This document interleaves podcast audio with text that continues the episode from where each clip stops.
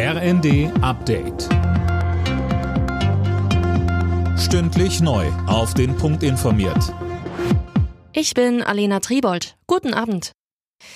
Der Gesprächsbedarf ist offenbar groß. Noch immer gibt es keine Ergebnisse, was das dritte Entlastungspaket für die Menschen in Deutschland angeht. Die Ampelspitzen waren schon am Mittag im Kanzleramt zusammengekommen, um das Paket zu schnüren. Über den Stand der Verhandlungen war Stillschweigen vereinbart worden. Vorab waren viele Ideen in Umlauf gebracht worden. Was es am Ende wird, ist aber weiter unklar. Einig sind sich SPD, Grüne und FDP aber wohl darin, dass vor allem Geringverdiener, Studierende und Rentner profitieren sollen.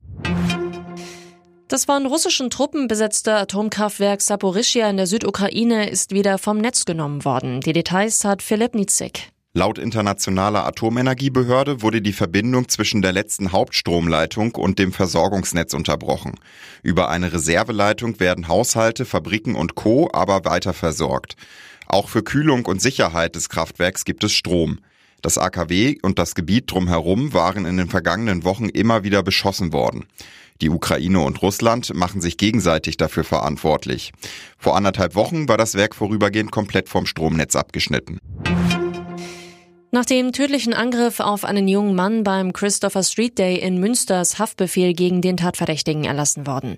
Der 20-Jährige soll einige Frauen beim CSD beleidigt und einen 25-Jährigen attackiert haben, der helfen wollte. Der Mann erlag seinen Verletzungen im Krankenhaus.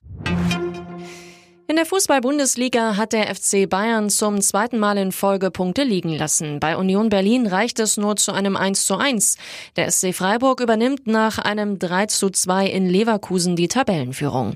Die weiteren Ergebnisse Frankfurt, Leipzig 4 zu 0, Wolfsburg, Köln 2 zu 4, Stuttgart, Schalke 1 zu 1 und Bochum, Bremen 0 zu 2. Alle Nachrichten auf rnd.de